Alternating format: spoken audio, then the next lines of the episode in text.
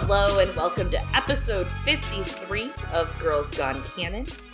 Jon 2 and Jon 3 in A Clash of Kings.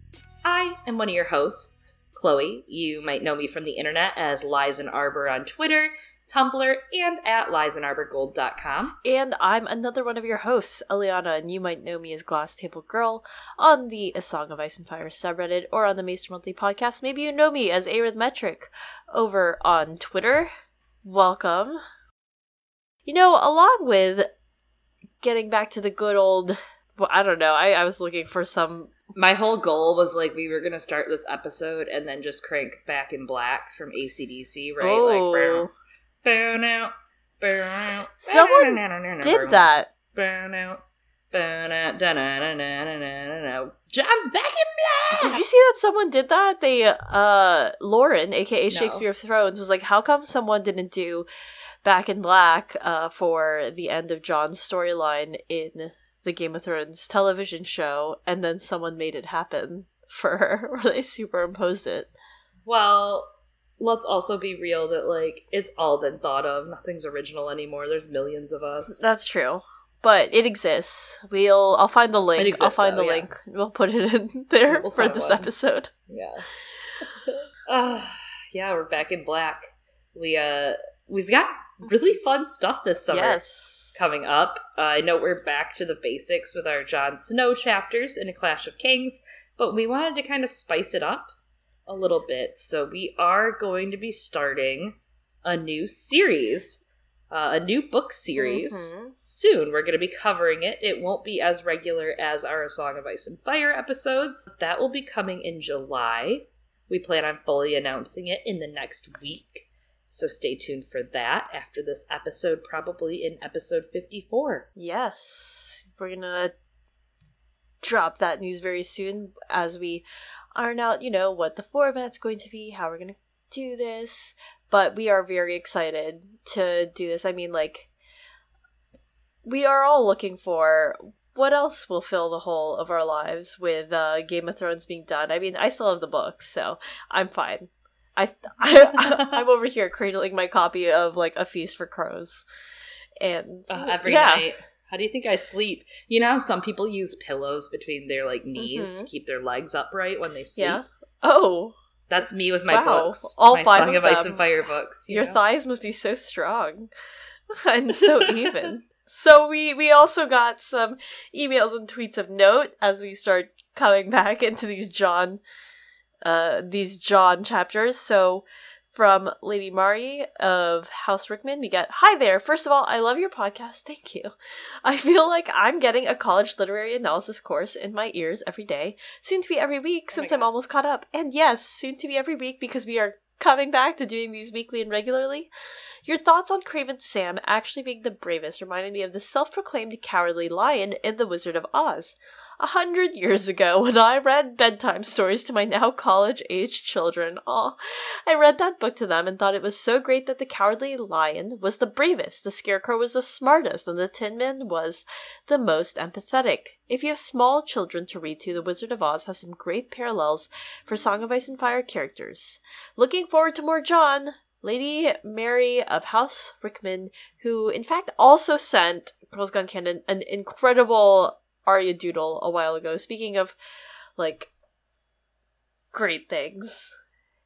Yeah, and it's not just Arya. It's Arya and Lil Oh, Pigeon. it is. It's the That's most important part. It is Arya and Lil Yes. Pigeon. Oh my gosh. oh, God, I love that art. I do. No, it's a great doodle. We'll have to post it up if uh, Lady Mary is okay with that. yes. We'll send her a message and find out because it is the best art. It's so. it's like, is it? Is this Girls Gone Canon fan art now? I think so. Oh my God, Oh. is that our next step? Who needs iTunes reviews? Send us fan art. Yeah, that would actually bring me way more joy than Draw Chloe as a bird. iTunes reviews. no, not the iTunes reviews also bring us uh, great joy, Eliana wants both. except for when they don't and bring us great um, sadness and frustration. But they also help people know that we exist in theory. But but I kind of like the fan art more. But Lil Pigeon Lil fan art. and of course, again, um, Drafter G, who is also a fantastic artist, released their print shop, and they have a strong Belwas print up that was inspired, uh, allegedly by us. So it's really good, it. and I have mine on the way. So Oh, good. I actually just became a patron of Naomi Makes Art. Mm. she's also really great. Yeah, Yeah, I love her work. That literally today I got home from work and there was a notification on her page and there was a sketch of a character that I love very much that many people do not draw or do not talk about or care about, except for just me in this world. So I can't obviously you should sign up for Patreon Oh. if you want to know Oh. it, but she has purple eyes. I digress. I love that Lady Mary of House Rickman brought up Sam as kind of the cowardly lion in Wizard of Oz. And there's this one line I love in The Wonderful Wizard of Oz. You have plenty of courage, I am sure, answered Oz. All you need is confidence in yourself. There is no living thing that is not afraid when it faces danger. The true courage is in facing danger when you are afraid, and that kind of courage you have in plenty.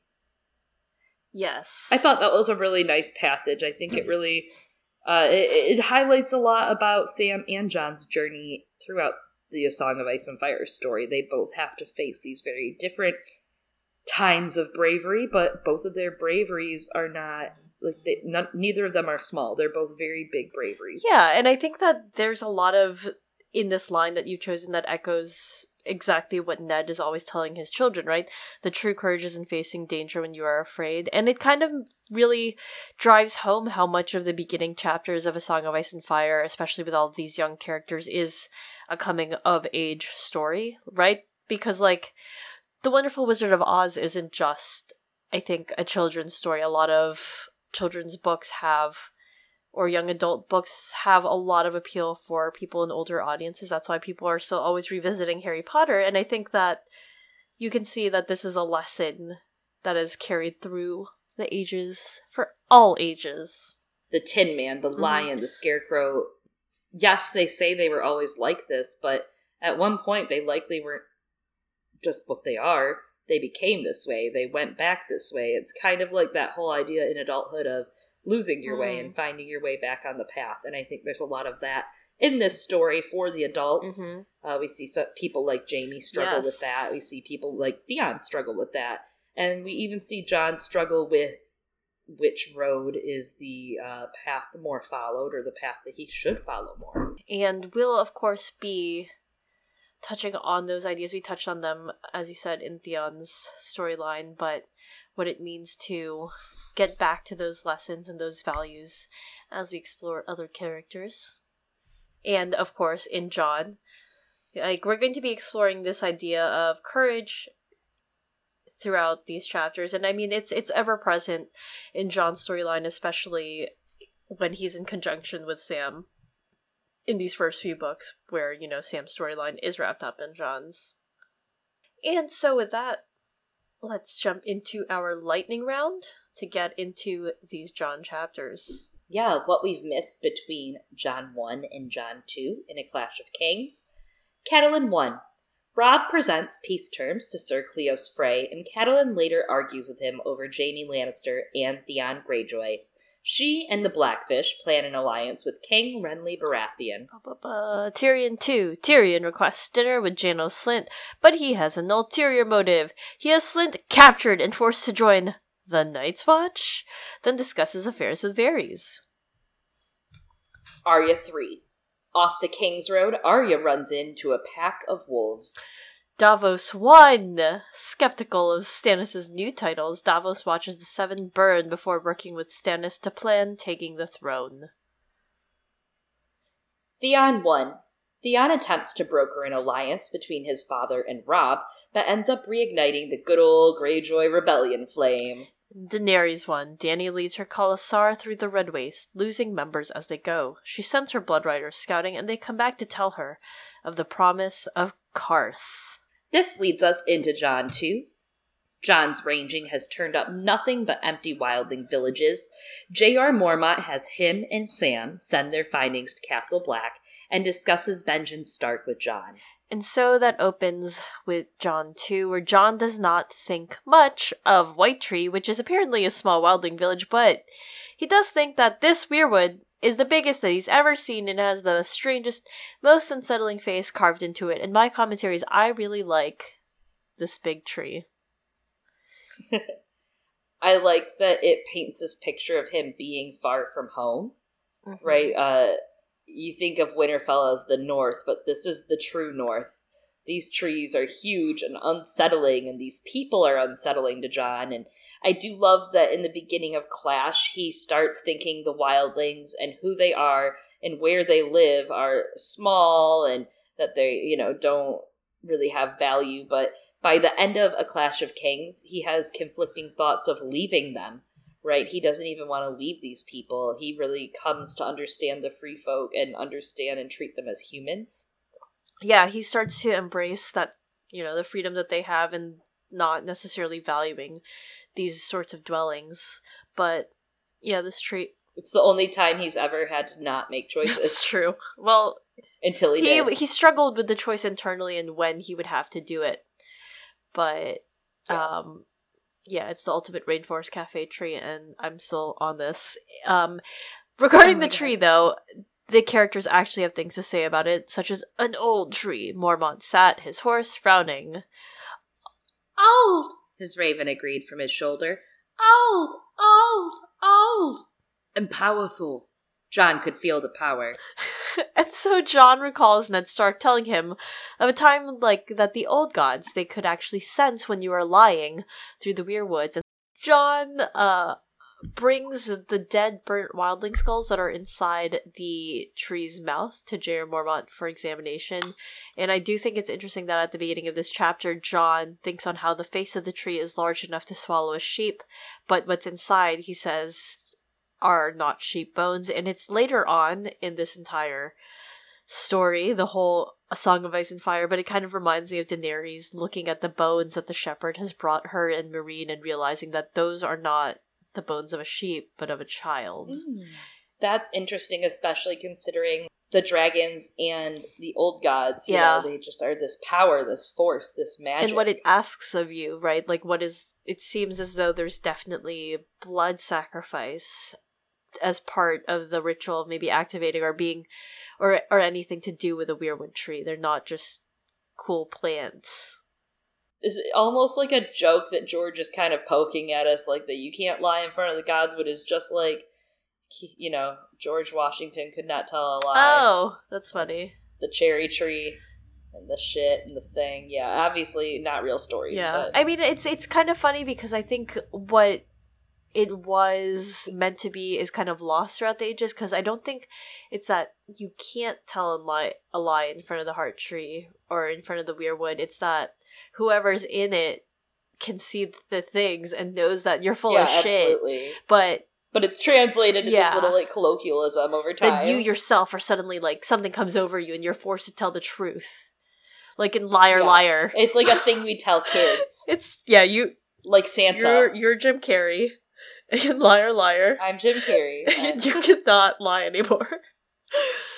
Uh, Jon thinks of the dead rising while Jeor monologues about what it would be like to live in their dead, bony shoes. Oh. And Jon pilfers through a wildling's abandoned home with none other than Edd. Bad enough when the dead come walking, he said to John as they crossed the village. Now the old bear wants them talking as well. No good will come of that, I'll warrant. And who's to say the bones wouldn't lie? Why should death make a man truthful, or even clever?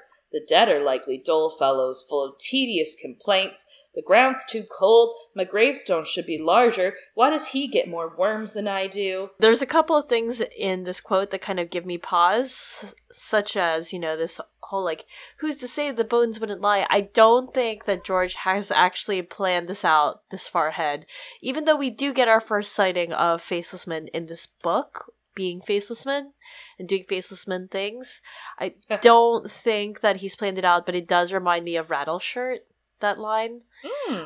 But the other is also whether we should see it as pointing to Jon's eventual death and resurrection, because I think that one is likely within George's yeah his garden. He's he's had a goal in there. He was trying to make that fruit happen, and like he stated many times that death ought to change a person. George has, and that's something that he wants to react to within Lord of the Rings. So why should death make a man truthful or truthful or clever, as Edd asks? And if it doesn't make them truthful or clever, what does death make a man? And we're gonna find out with Jon. Yeah, and it's also heavily shadowed in Arya's plot with Beric, mm-hmm. for example, later on. Uh, it's also very much so seen with Jon in this book later on with Qhorin Halfhand. Yes. Jon thinks that this place is a total roach motel, and Dolorous Edd is like, This is all some people get, homie. At least they have a bed. They both are kind of sniffing around and they smell dung, they smell poop and they investigate it. It's old poop though. Uh, just so you know, this place has been abandoned for a while. Jon shows this kind of surprise at Edd saying, you know, I've stayed in worse places than this. He's still learning to be thankful, right, for his upbringing, and he's still kind of saying things that are like, Jon, like, what do you expect? They made all of this. This is all they had because this is what their capabilities were. But he does show aptitude in shutting his mouth and listening, to what Dolorous Edd says instead of charging ahead with like his oh like this place is garbage and they could have done this instead you know without listening. He just like lets Dolorous Edd say some stuff. He's like oh that makes sense. Yeah but at the same time also like what happened to your house Edd? Yeah right? Did you like there's a whole there's a whole Tollett house, anyways. he is House Tollett, but he wasn't saying like where he grew yeah. up. He was saying, you know, that he's been in horrible places before the Night's Watch, which makes me wonder if, like, you know, he was kind of a burnout as a kid, Aww. right? Did a little too much of the shade of the evening. Yeah, too much. uh Parents kicked him out of the house. Too much sour leaf.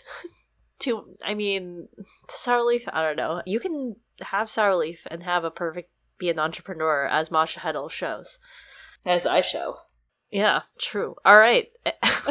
then we also have Thoren Smallwood, who has now decided to wear Jaremy Rykker's clasped cloak, breastplate, and mail, and he says that the wildlings were at White Tree only a year ago. It, his uh, wearing of the cloak shows that the Night's Watch wastes nothing. Yeah, not only is Jaremy wearing Rykker's clothing, but by putting it on, he kind of becomes the next Rykker he meets a similar end as Jaremy. He dies in the fight at the Fist in the end of Storm of Swords.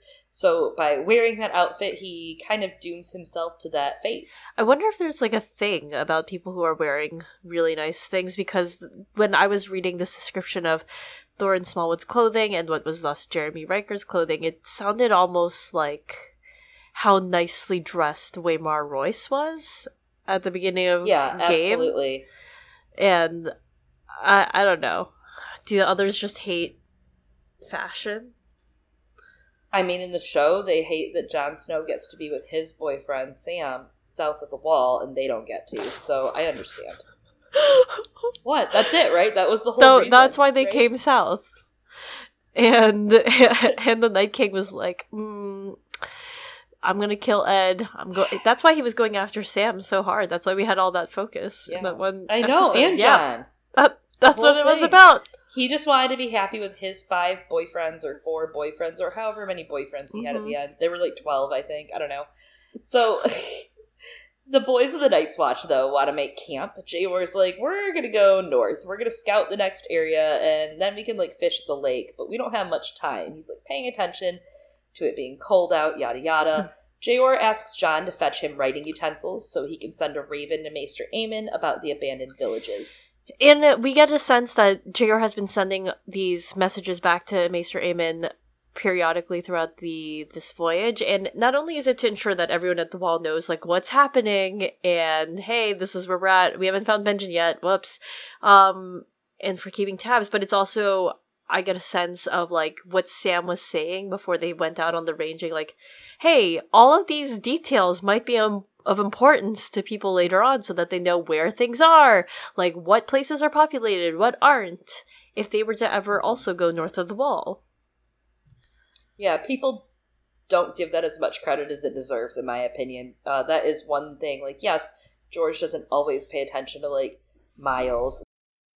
Littlefinger's jetpack, the big joke about the show that he just goes all over. Yes, that's true, but George doesn't really pay attention to that either. You know, you have to kind of thematically figure out what happens when in a chronological order. Yeah, I mean, like, Catelyn makes it what from in book one? She goes from Winterfell to King's Landing to the Vale to the Riverlands. Like, yeah, it's it's a problem with just writing and world building in general. Sometimes that's how life goes. Yeah, it's Uh, fun. It's fine. Whatevs. I do love the exposition here of how they ride. By day, they take the Rangers Road, which it's kind of a play on the King's Road, right? Everything north of the wall has been jokingly inverted almost. The Rangers Road. Uh, the King's Road is paved and beautiful and leads you to a fancy castle full of maids and knights and yada yada and dancing and happiness. And then there's the Rangers Road. It's a road to icy hell where blue eyed zombies live in horrible, horrible freezing conditions. I think this is going to come into play a little more in the next chapter, some of these parallels, so we'll talk about it then. But after they take the Rangers Road, you get by night, they camp beneath a starry sky and gazed up at the comet. Mhm.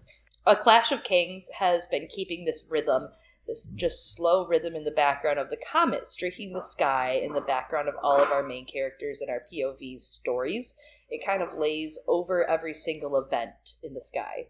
I don't know if this is like in my head and I've glazed over anything about it, but it I kind of feel like I don't see anyone in the Night's Watch claim that the red comet means anything or Mhm. it's their herald or their st- or or it means like a sign of anything and I think that very much goes to show you their practicality and humility within their order.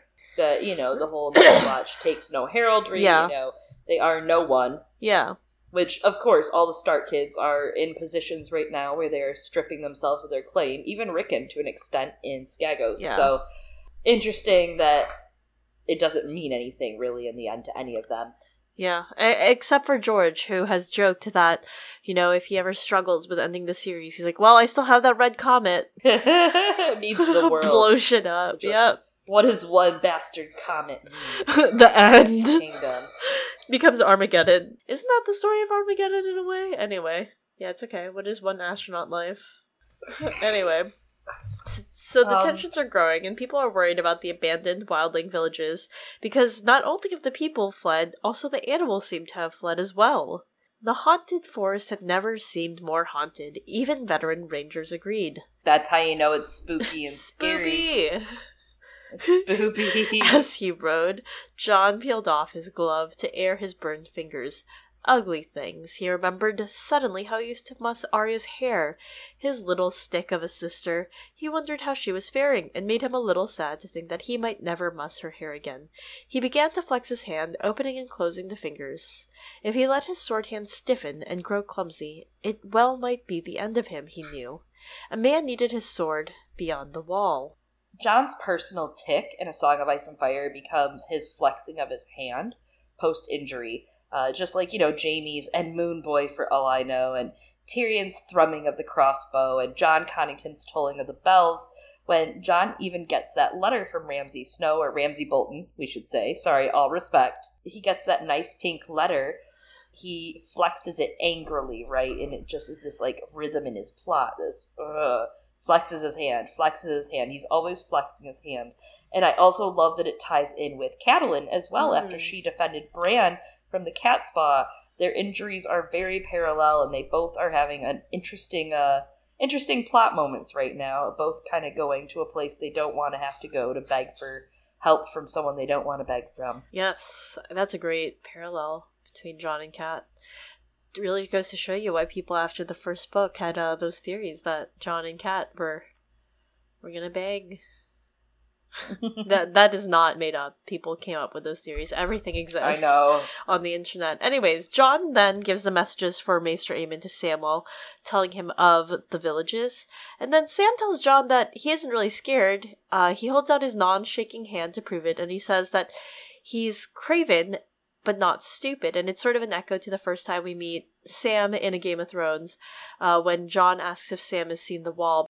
Jon thinks it's kind of funny because of all the people going on this ranging. He's like, who would have expected Sam, the self-professed coward, to becoming more to be the one becoming more comfortable and less afraid. Yeah, absolutely. He's very impressed by Yeah. it. You know, he uh, he tells him, "We can make a ranger out of you yet," and Sam's like, "Oh God, no." like, "Mm, don't you dare. I was like, oh, huh." Sam also saying, how dare you? Yeah, Sam's really disappointed. He wanted to sleep under a roof in the village. That was kind of his little his whimsical. Oh, that's what I wanted was you know sleeping under a roof. Uh, but he and Jon both know they have to keep moving. Uh, the commander says so, and Jon especially knows that they have to keep moving. Otherwise, the things in the night come. Back riding at a white tree, Ghost shows up. Our good boy. Our very good boy. But he shows up hungry, Oh, empty no. mouthed. He gets no food. No one gets to eat fresh game tonight. All of the game has been spooked and is gone. Jon uh, tells the rest of the men the game must be frightened by their large party. I think he's trying to convince himself, moreover. And Dywen, of course, doesn't buy that. He says more like they're frightened by something. We know Dywen. Okay. So the Lord Commander and Jon ride near each other as they head towards, I don't know where the fishes are. They rode in silence until Jon said, If my uncles found all these villages empty as well, He would have made it his purpose to learn why. Lord Mormont finished for him, and it may well be someone or something did not want that known. Well, well, we'll be three hundred when Qhorin joins us. Whatever enemy waits out here will not find us so easy to deal with. We will find them, Jon. I promise you. or they will find us, thought Jon. Ugh. Poor Jeor Mormont. He is chasing something out of his duty that, and he's not going to find them. Well, the others do find Jeor, And also, Jeor Mormont making a promise. I, I, it doesn't mean anything, but I just am like, ooh, promises. And Jon, promise. I promise you, promise you. promise. Promise Promise, me, Jeor. Jon. Yeah. Promise me, Jeor. Okay. Well, and that's what makes the next chapter so hard because Jeor really has become such a father figure that Jon respects, and now Jon is like, okay, yeah, he is grooming me to be like him. Uh, but as we learn, the Night's Watch, while they don't take sides and they don't take part, they don't take part. They really just don't take part. They do what they can Yeah. for their purpose. And at what point does it become complicity? Well, we will talk about that Mhm. soon. But first, Eliana, are we going to see Benjamin ever again? Don't be pedantic. That's not Benjamin. So. In A Dance with Dragon and Brienne's Vision? Oh, that. Oh. I thought we were talking about Cold Hands. I was like, Cold Hands isn't Oh, Benjamin. yeah, no. That's George said, okay, so first of all, in the show, right, uh, Benjamin does end up being a cold hands like figure, but in the books, read dear readers and listeners, user underscore honeybird on Reddit went to visit the Cushing Library at Texas, I think A and M University, where they have the manuscript of A Dance with Dragons, and you can see some of the editor's notes as well as George R. Martin's own notes in response. And the editor asks of Cold Hands, "Is this Benjamin?" And George writes, "No." So, Cold Hands, not Benjamin in the books. Okay, but that's not my question. Yes, I, I do think we are going to see Benjamin again. Um, I thought it was said, I couldn't quote it for you, I couldn't cite the source for you, that George had said somewhere that we will learn about what happened to Benjamin. Ugh, what if he doesn't give us Benjamin, though, and it's just like he was dead or something? What if he's just a white? I mean, then we still I guess we still know what happened to Benjamin then. Yeah, that's true. There has to be some sort of closure there. I, I hope we do get some Yeah. closure. It's too big of a mystery. Right. Well, for now, I guess the most closure we're going to get is to move on to our lightning round between Jon I mean, 2 isn't that what closure 3. really is, in a sense? Just learning to move on. moving yeah. on. Yeah. Yeah. It's closure is just moving on. You learned it from here first, but not really. Hopefully, you've already learned that in your life lessons, everyone, in your own coming of age story. So, lightning round, what we missed. Arya, 4. On the shores of the God's Eye, Lannister men, led by Amory Lorch, arrive and fight Yoren's group. Yoren orders Arya to get the others out, and she saves three trapped criminals uh, as well. Tyrion 3. The small council plans to quash Stannis' rumor mill with their own trash talk. Tyrion leaves to commission a very large project with the blacksmiths of the city, and later meets with Varys in a brothel. Bran 2. The Harvest Feast has kicked off, and Lady Hornwood voices her concerns of the bastard of the Dreadfort, Same. Cley Cerwyn arrives, bringing news of Cersei's incest, and Bran later dreams of a golden man who throws him out of the broken tower. Tyrion 4. Mistrusting his fellow counselors, Tyrion lays a scheme to each Pycelle, Varys, and Baelish. He learns where their true loyalties lie. Sansa 2. Sansa seeks the author of a secret note in the Godswood, one that promises to whisk her away from the castle. But alas, Dontos is no true knight. She meets Sandor Clegane on her way back to her chambers. Arya 5. Arya reveals her identity Gendry, and both are separately captured by the Mountain's men. Lommy is killed. What the fuck, Salami? Salami? uh, Yeah. you know when the hound's like, what the fuck, Salami? Yes, I remember this. If you just move the S Yes. over, it's what the fuck, Salami? Why? That should be another. That should be another thing we say all the time. I've decided. What the fuck, salami? Dude, I hope you join in on it with me because I say it and everybody just looks at me and they're like, what? We should have salami sandwiches too. What the fuck, Sandor salami Sandor sandwiches? sandwiches. I, I call them salames because sometimes they're spelled. Okay, anyways. Tyrion 5. Tyrion discusses a production run with the local alchemist and faces Cersei's wrath about his scheming. Bran 3. Bran plays Lord in Winterfell, and he welcomes the representatives from House Reed, Meera, and Jojen. He dreams through Summer's eyes in the Godswood. Catelyn too. Catelyn journeys to Bitterbridge to treat with King Renly Baratheon, who insists that Robb must bend the knee. A messenger arrives with news of King Stannis Baratheon sieging the Storm's End. I can't understand people that fight between Stannis and Renly when it's like Robb is right there. I know. Northern Northern independence. Bad kings. Northern independence. That's all I care about. So in Jon 3, another thing I care about, Jon chapters apparently, the ranging finally finds something. People at Craster's Keep. Craster is a dark, cold man. He has always been an ally ish to the Watch, but Jon discovers a terrible and foreboding secret about the man that, you know, everyone else knows. And even worse, the men that he looks up to knew about it all. But all men, even gross awful ones, have some sort of worth, which Jon discovers as well. And so the Great Ranging forges deeper into the woods. Along with crossing a stream, it's actually been raining very, very hard for like six days. And in the discomfort of adventure, Jon longs for the warm fires and food of the wall. So I mentioned last chapter, this is very much the Nega Kings Road, The right? Anti Kings Road. It's like it, it is. It's a it's a Negaverse version, and we're seeing a similar one in a Game of Thrones nine, right? With Catelyn going to the twins. We just left this chapter a little bit ago in a Game of Thrones.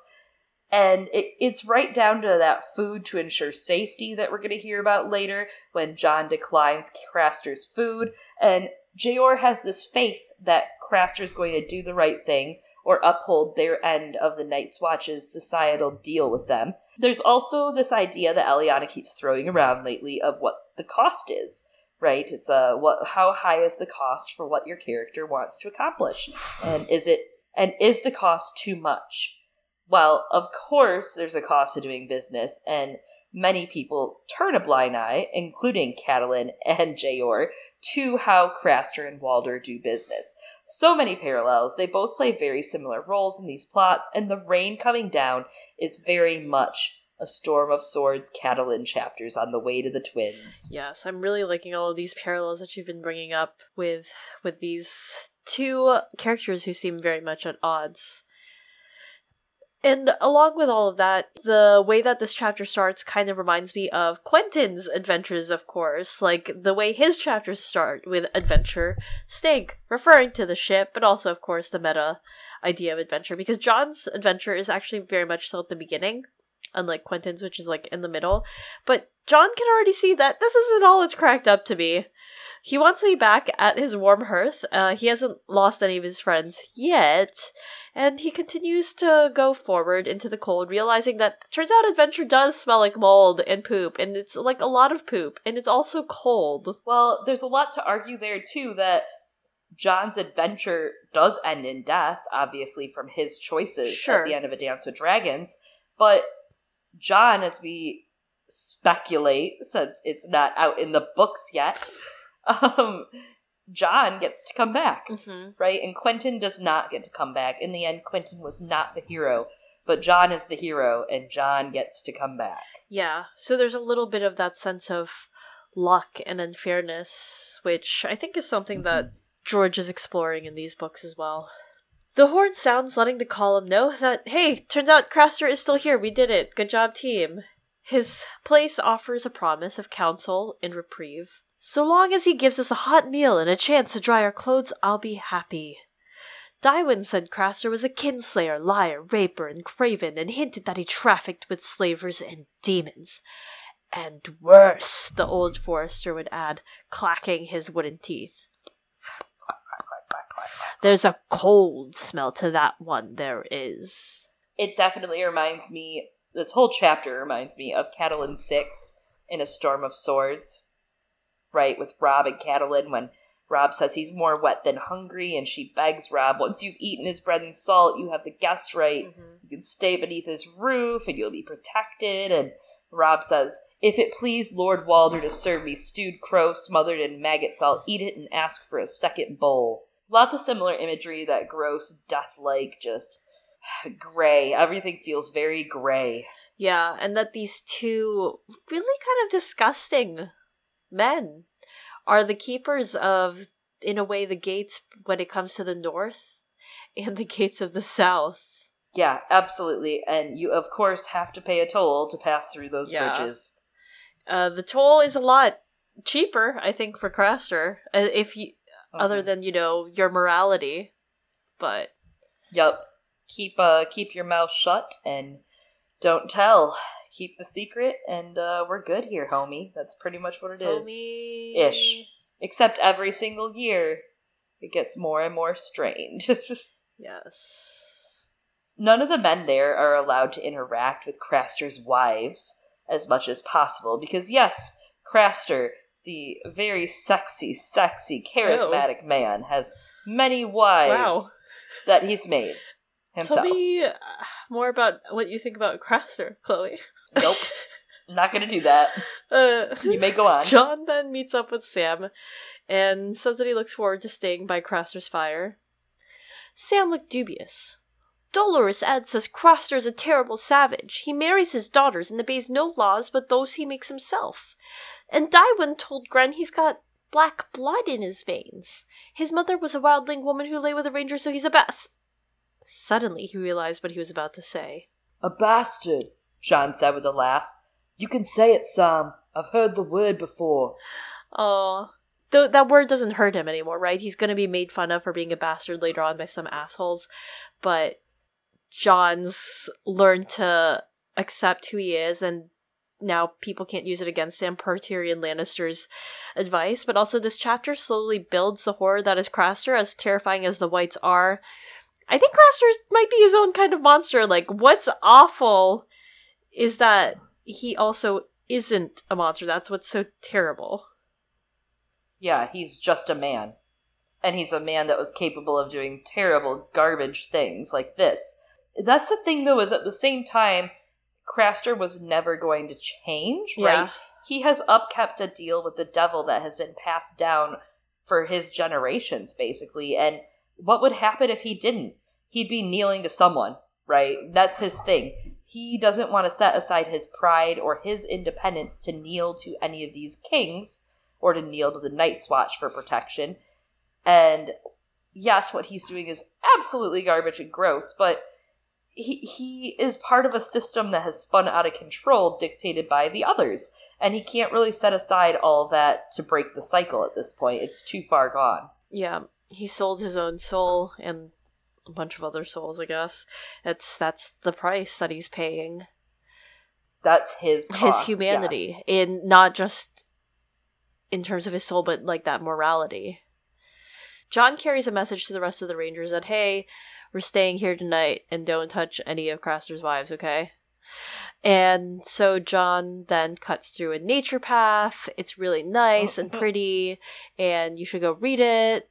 Jon then calls for Ghost because he thinks that he's hearing rustling, but turns out it's Dywen, lol. Also Grenn. There's some pretty funny, cute banter. Dywen has wooden teeth. He's a pretty funny dude, too. And after some small talk about how Craster, quote unquote, breeds his own wives, Ghost finally actually appears. Craster's Keep is nothing what Jon imagined it would be, and his thoughts of what the castle would have been were already pretty modest. This is a small compound. It has a gate that's flanked by a bear and a ram skull, because that's not heavy handed. No. Uh, when Jon returns, the women have been preparing a pig for slaughter, and Chet's hounds and Craster's dogs snap at each other, but all cower when Ghost appears. I will say that Jon thinking of how Craster's Keep is not a castle reminds me of mm-hmm. yeah. It could, yeah, Secret. just because you know we decided we were going to cry in this moment. oh, is this a true castle? Is this a real you castle? were so basic back then too, Jon. Fuck you. uh, anyway, many of the men will have to sleep outside of like the 200 that are here at the moment because they haven't met up with Qhorin's men yet. Only 30 to 50 may actually be able to fit and sleep indoors. Uh, much like uh, the wedding at the oh, yes, true. Uh, Dolorous Edd uh, doesn't want to sleep indoors because he distrusts Craster. And also, he's like, it smells funny. Smells like incest. and poop. Incest poop. It's literally incest oh. poop when you think about it. And all of it yeah. is, yes. Uh, More than than not. True. True. Except for the aminal poop. Then we probably incest too. Maybe. I mean, Gilly's Gilly's left, talking so. about breeding these rabbits, so yeah. Dolor, it's like when you make Pokemon. Anyways, Dolorous Edd tells Jon that Jeor Mormont wants to go see him, wants him to wants Jon to see him in the hall, and inside, oh, you in trouble. Inside the hall, it's smoky and dirty and stinky, and Jon thinks that this is supposed to be one of the wonders beyond the wall, and when they're in the hall, out of everyone who's sitting on a bench, only Craster has his own chair. I like that Mormont still has his raven on his shoulder here. We're gonna come back to this raven in a moment because he and the burb are one. It's kind of sweet to think that Blood Raven is watching out for uh, his his future Hogwarts professor, uh, headmaster. You know. Yeah, I, it's that he's like still watching out for these guys. Do he and Jeor Mormont have a connection? Are they friends, like in a way, through the burb? I mean, through the burb, or maybe Jeor Mormont has a connection with the burb, and the burb wants to stay there, and Bloodraven's like, I can't fight this bird brain that much. Also, it gives him a view at what the hell the Night's Watch is doing. True, true. They're close, Jeor and this bird. Earlier, Jon had remarked on how Thoren Smallwood looked allured in Jaremy Rykker's nice clothing. Craster's sheepskin jerkin and cloak of sewn skins made a shabby contrast, but around one thick wrist was a heavy ring that had the glint of gold. He looked to be a powerful man, though well into the winter of his days now, his mane of gray hair going to white. A flat nose and a drooping mouth gave him a cruel look, and one of his ears was missing. So this is a wildling. Jon remembered old Nan's tales of the savage folk who drank blood from human skulls. Craster seemed to be drinking from a thin yellow beer from a chipped stone cup. Perhaps he had not heard the stories. I just really liked this passage and wanted to call it out because this is in many ways Jon's first time ever encountering a wildling, so someone from that other culture. And for him, the first thing he notices is wait, this doesn't match up with the stories that I was told of what wildlings are like. And it's, I think, the beginning of the veil being pulled off of Jon's eyes of learning to see the wildlings and the free folk for who they are. I love that each of these kids is kind of getting that experience. Yeah. Like, they're finally, oh, that's just what we were taught in Winterfell. Sansa, oh, that's what Septa Mordane taught me. Arya, oh, I can do this. I can go here. Oh, this is horrible. Um, Yeah. They're all getting these doses of reality and being pulled out of that uh, sheltered little kid mode. They're, they ask Craster some questions about Benjen, and Craster's like, I haven't seen Benjen in three years, though he actually should have, based on where Benjen would have gone first to search for Waymar.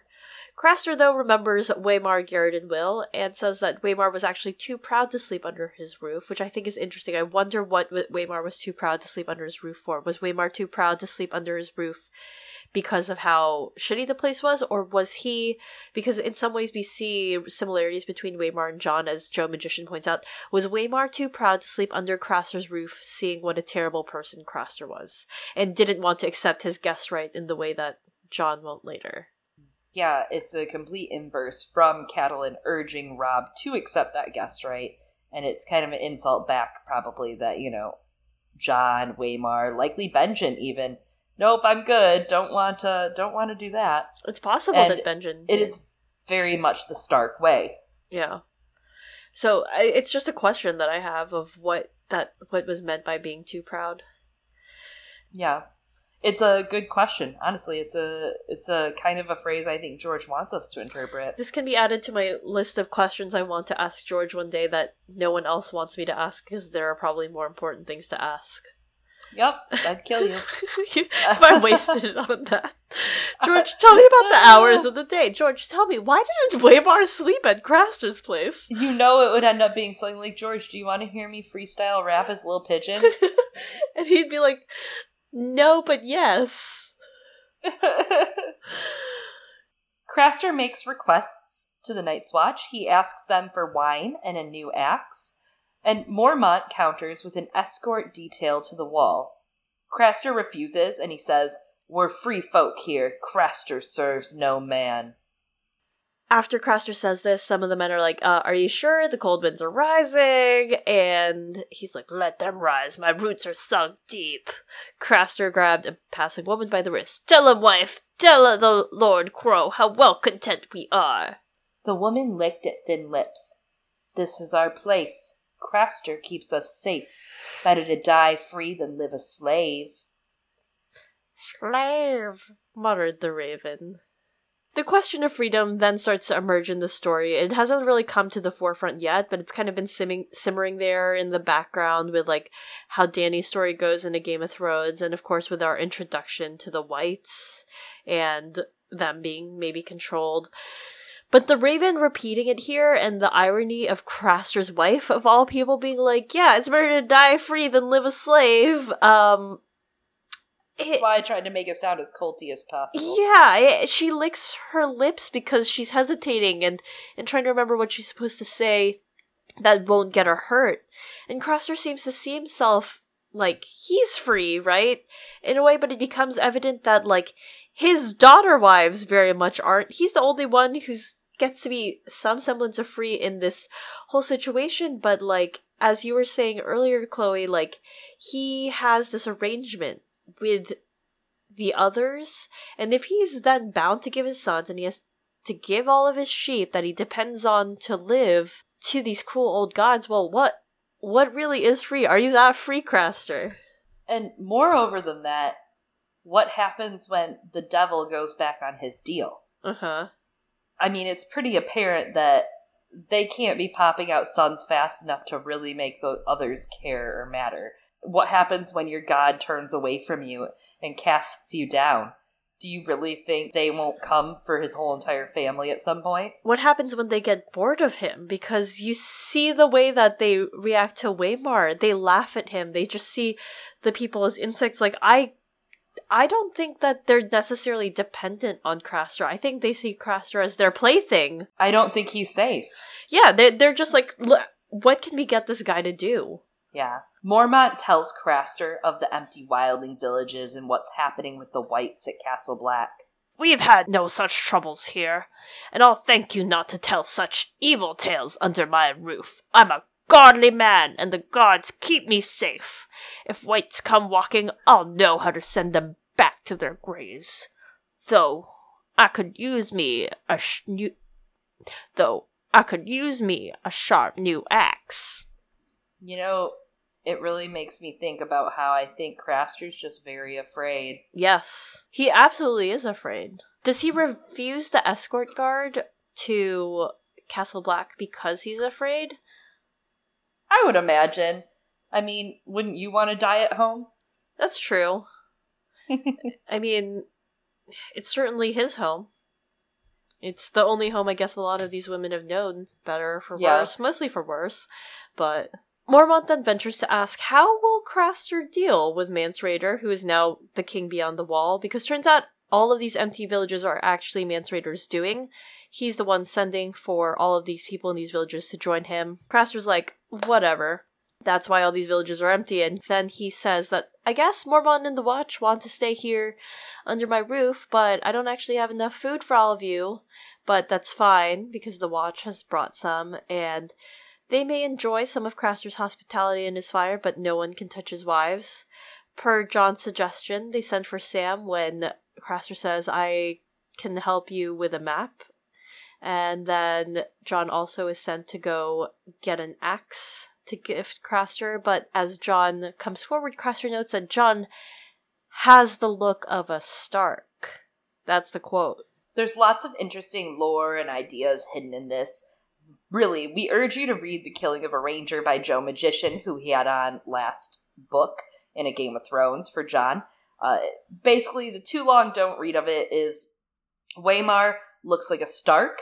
Uh, Craster just said so. The others took this info, put him through kind of a test of his sword play, his abilities, and what kind of sword he owned. He loses the duel. He doesn't have dragon steel. He's murdered on the spot by the others, and they retreat after killing only one of his companions, leaving someone behind to go tell the tale.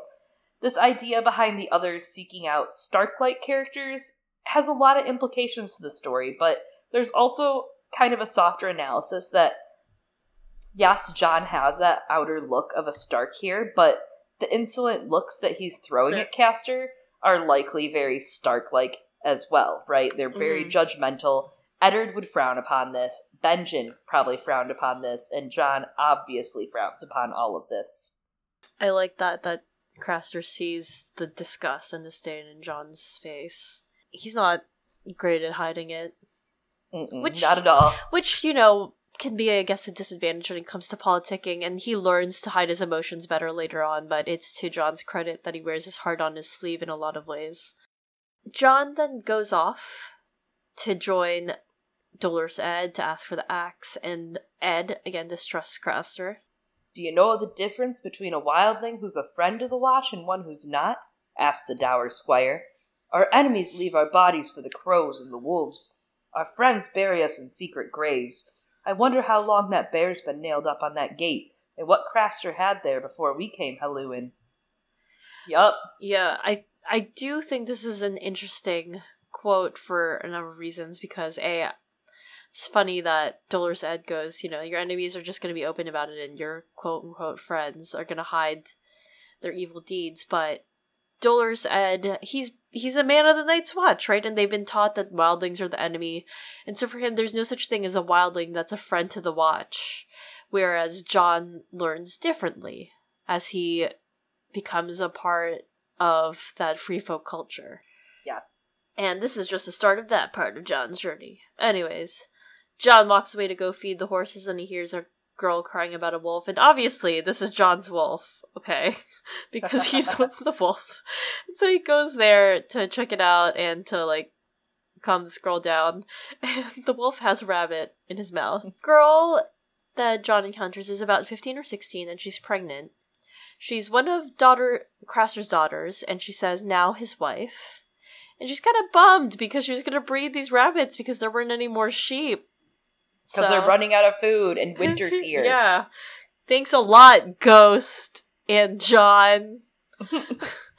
Jon promises to pay them back, though. He's not sure how, but he's like, we'll pay you back. And then some other members of the Watch make fun of Jon for being a bastard and and lord and saying that he's a brother to kings when suddenly this girl remembers she's not supposed to speak with any of them. Okay, Jon. We'll pay you back for it. How? Who's gonna pay for it, Jon? no one's got money, and it doesn't matter north of the wall. Your money doesn't work here. They give they give Craster a crossbow, which is apparently worth more. I don't know if it's in reaction to Jon, but they were just like, "It's fine. This crossbow is like a bazillion rabbits." Right.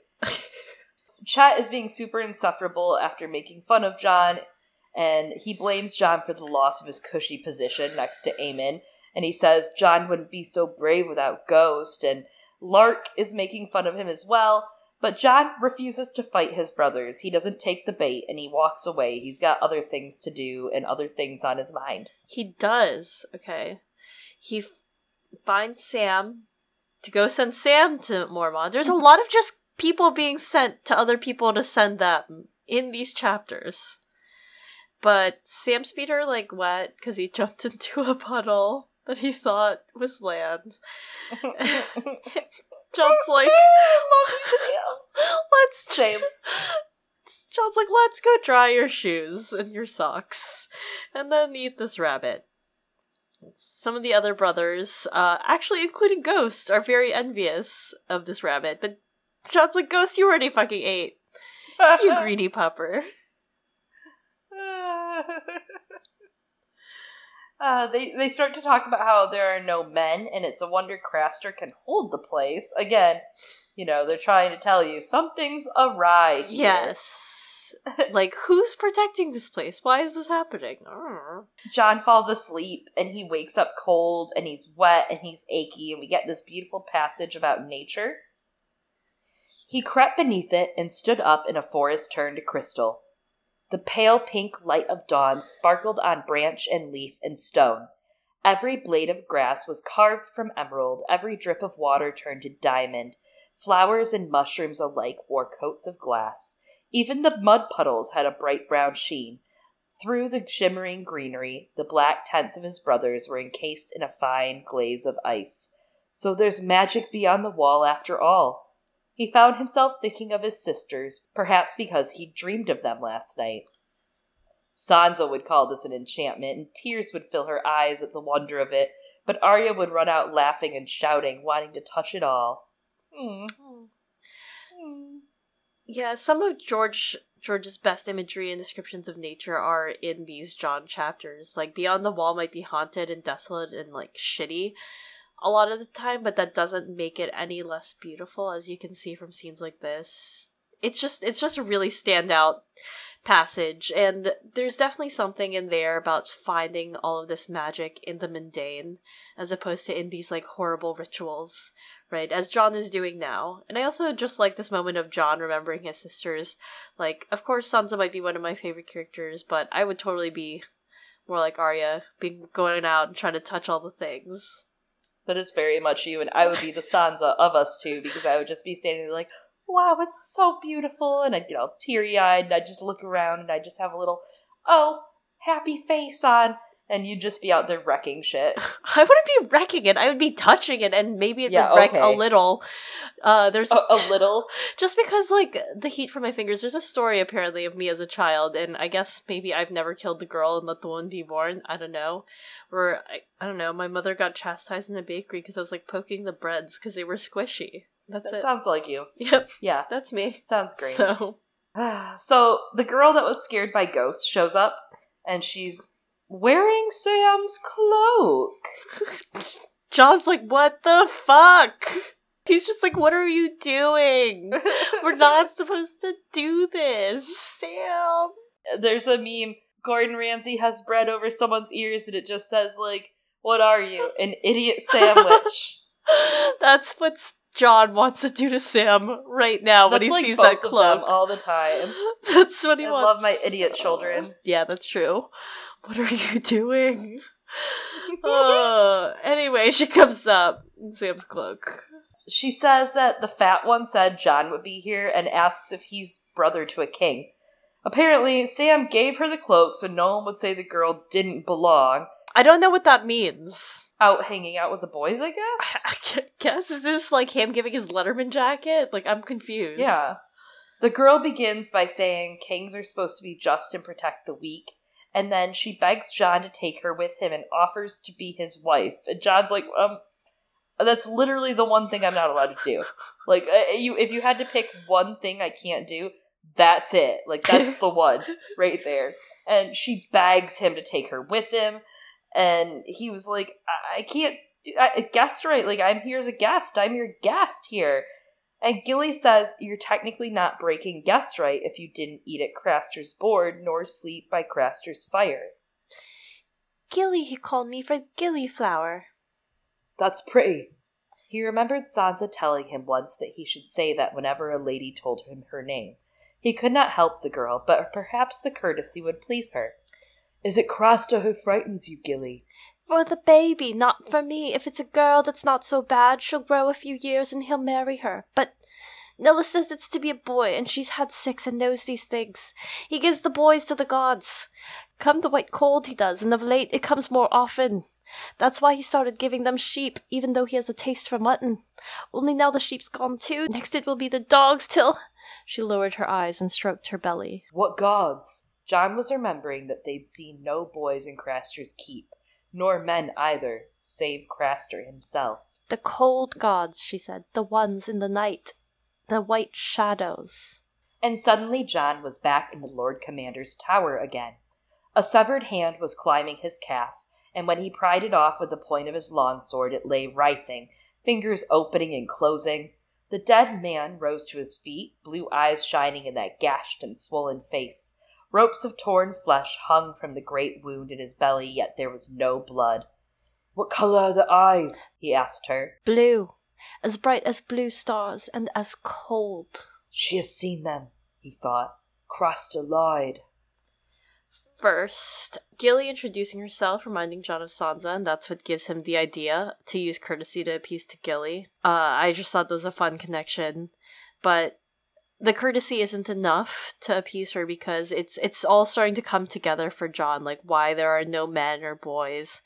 Like the earlier parts of the chapter kind of slowly built toward the horror of Craster's sacrifices and why he doesn't fear the whites, but I think that the horror isn't in the undead or the zombies, it's in Craster's actions. Like, he's been lying to them the whole time, and he does all this terrible shit. Like, it's all colliding here in this interaction with Gilly as Jon pieces together and has to confront that Craster's just raping these women and his own daughters and sacrificing slash killing all of his sons so that he gets to live like a king in his own little castle, his shitty little castle.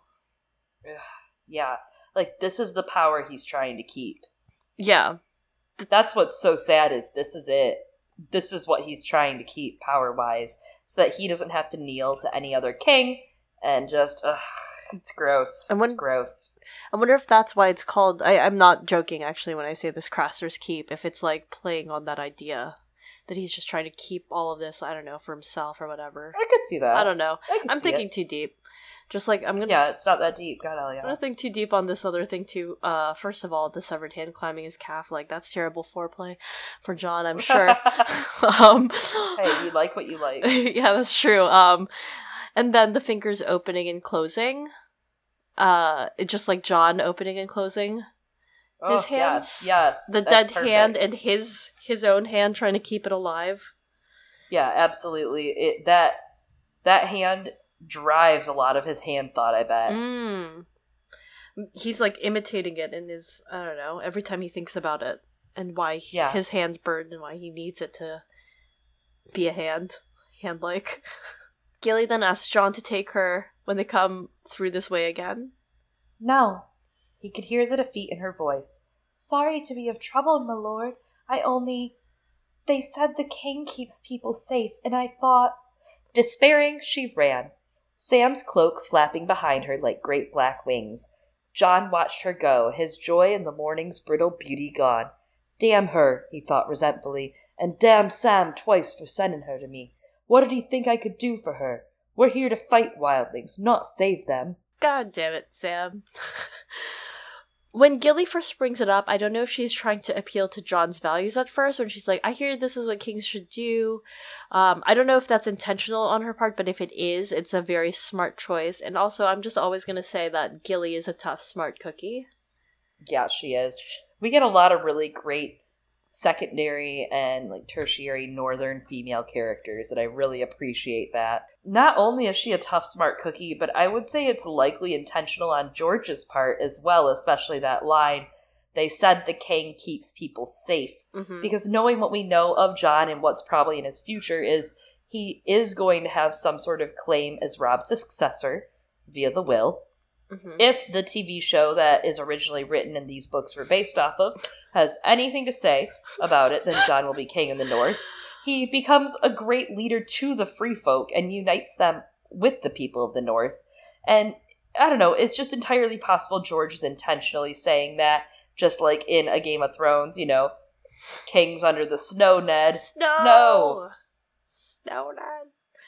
Yes. I mean, I think that's definitely all these things that are at play and they're nudging you about like, hey, Jon, not just brother to kings, by Yeah. the way. Ha ha ha ha. Brother to kings. Kings. Kings. Kings, Ned. No. Okay. Later on, the other men wake up and they joke about bears and wildlings. And then, as Jon goes to find Mormont, Jarman Buckwell tells Jon to keep his sword sharp. Mormont asks if Jon has had any breakfast, um, if he's had any of Craster's fare, but suddenly Jon decides internally, I'm not going to eat any of Craster's food. And we discussed this earlier.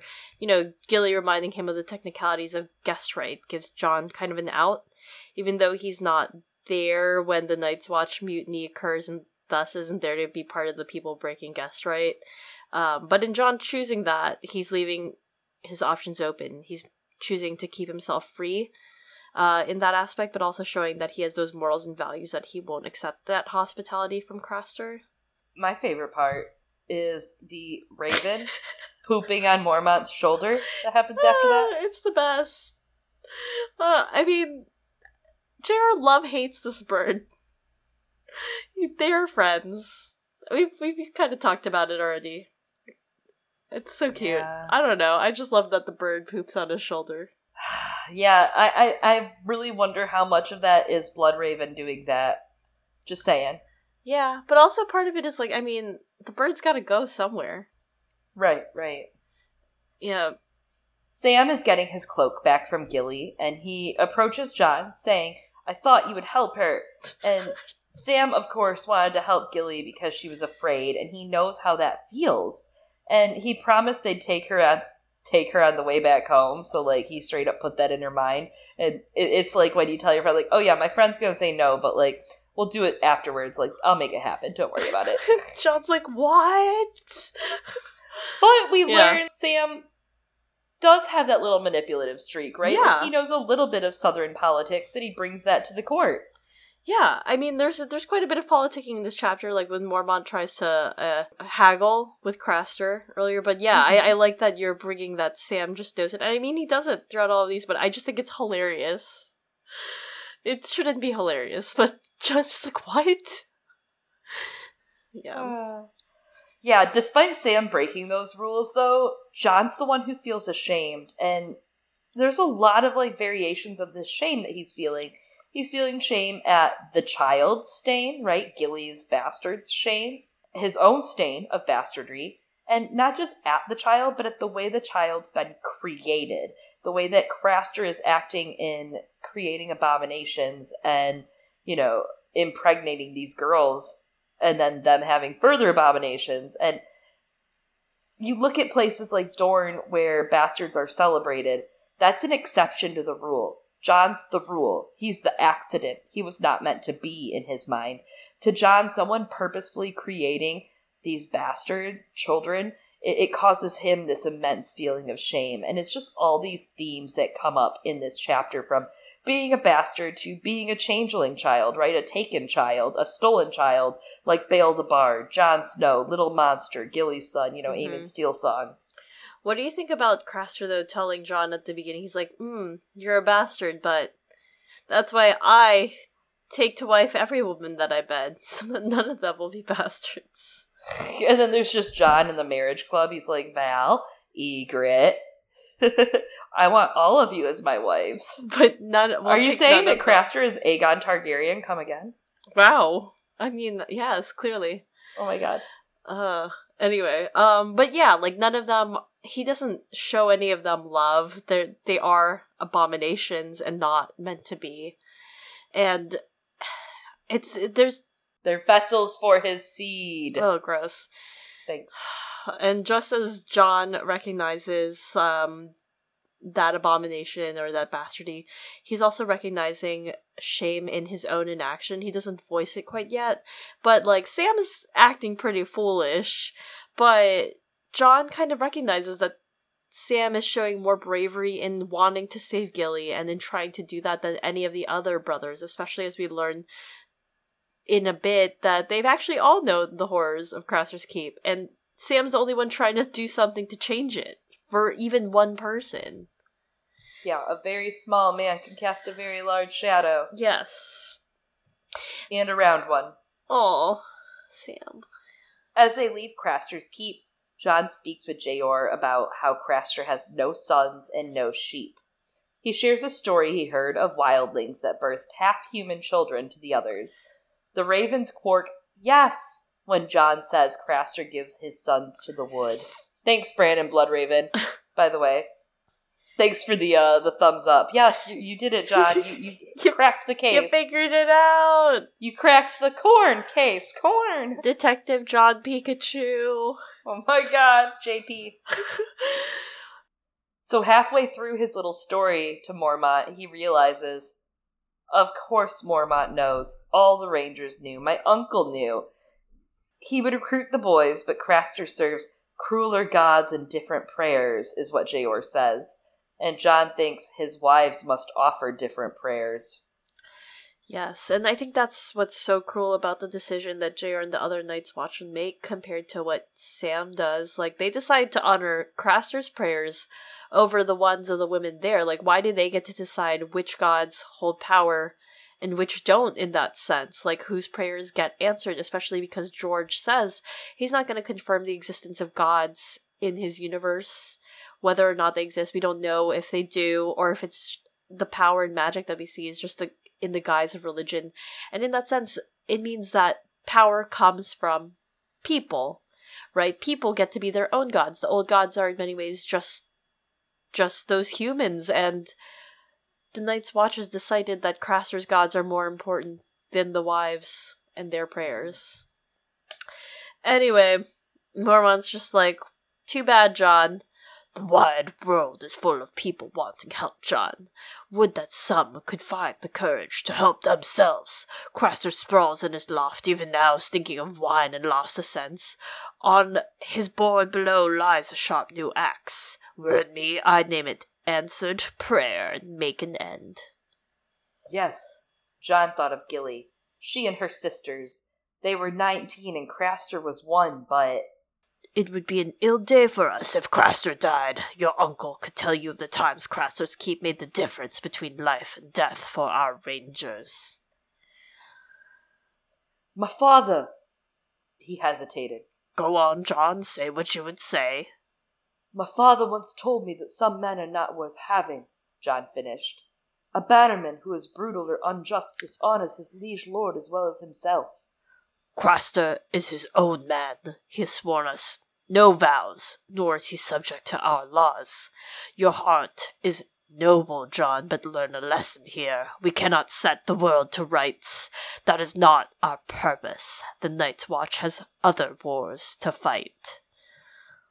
Other wolves. Yes, I must remember that. There's this harsh reality Catelyn learns when she gets the twins, which Eliana has been drilling into my brain the last month of Game of Thrones and in our prophecies episode. Nothing's for free. There's always a cost, and at what point is that cost too high? Jon looks around at all of these young and old women and the monster and corruption that has birthed them, and then gets this total defeat from the adults that he trusted. All of them, they knew the entire time that this horrible thing was happening, and they just let it happen to these girls. And the Stark side of him is obviously pulling him, right? The Ned side knows this is wrong and that his Lord Father would do what was right no matter what.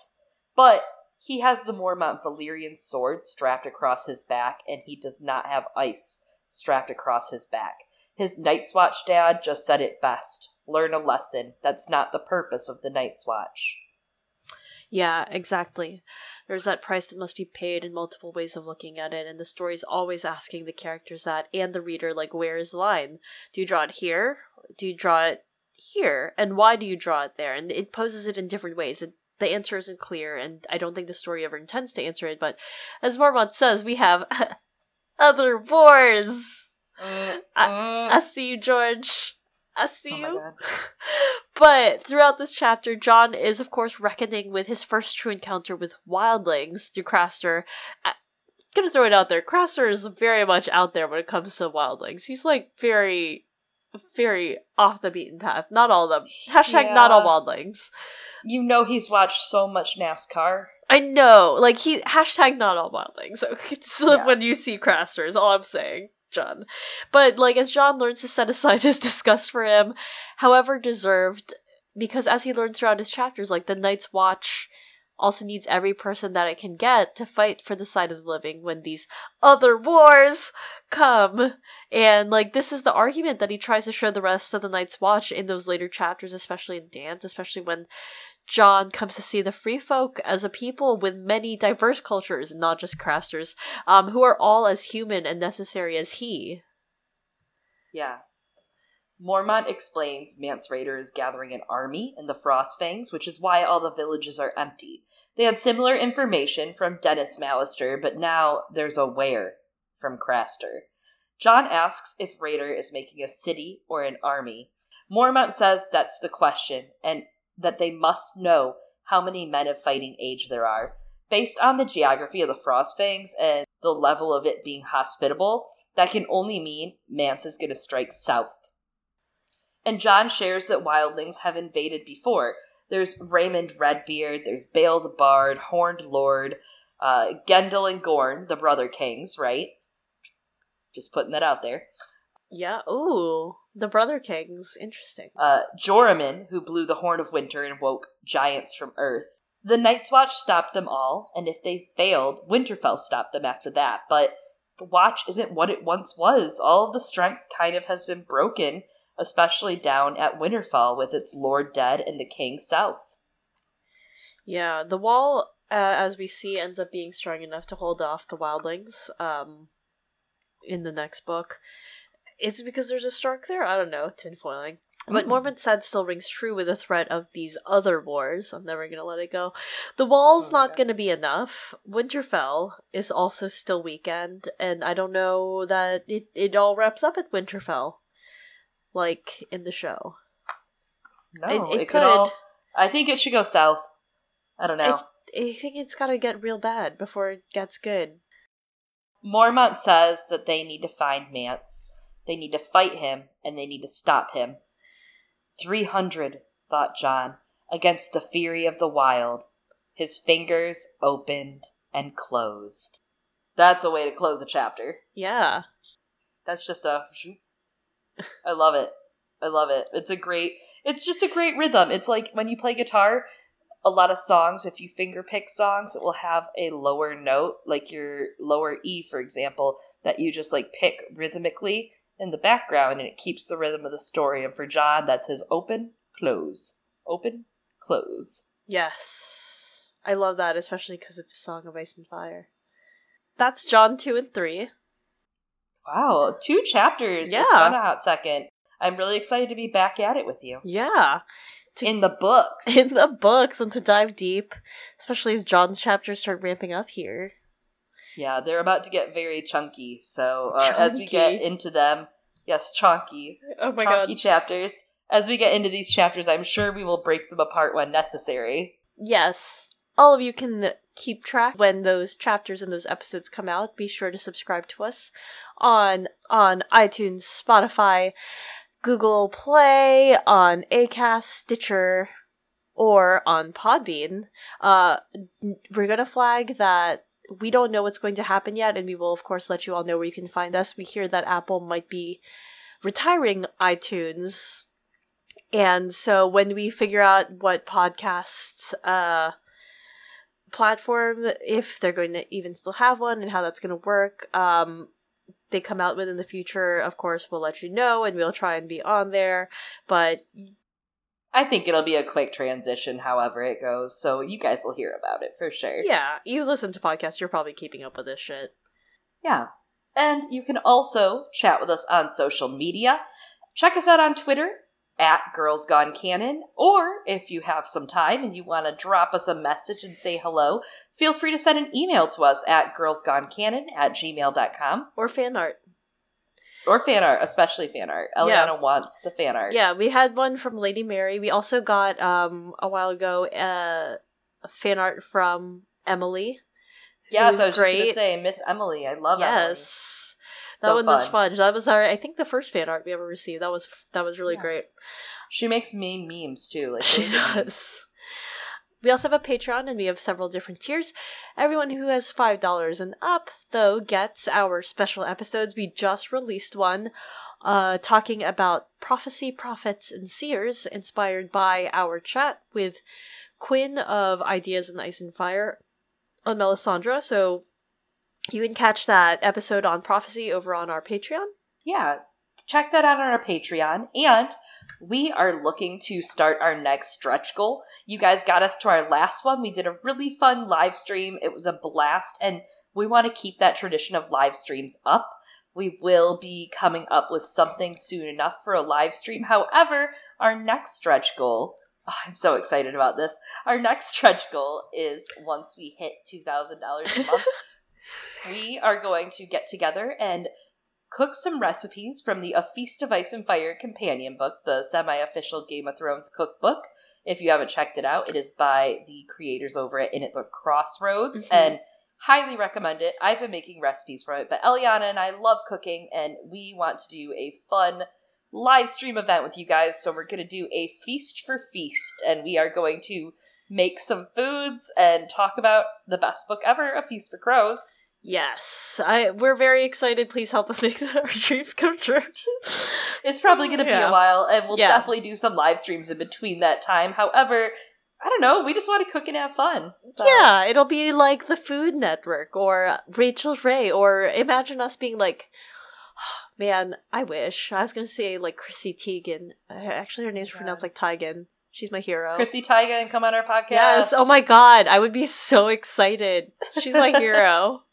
She's so funny and great and cooks and anyway. if you got a store stretch goal, we're gonna get Chrissy. No, we're not. That'd be amazing. Anyways, What if we did? what if we did? Chrissy Teigen. Come on our podcast. LaCroix sponsor us. LaCroix sponsor us. As always, I have been one of your hosts. You know me as Chloe. Catch me on the internet as Liza Arbor or Liza Arbor Gold. and I've been another one of your hosts, Eliana, also known as Glass Table Girl. Goodbye. Bye.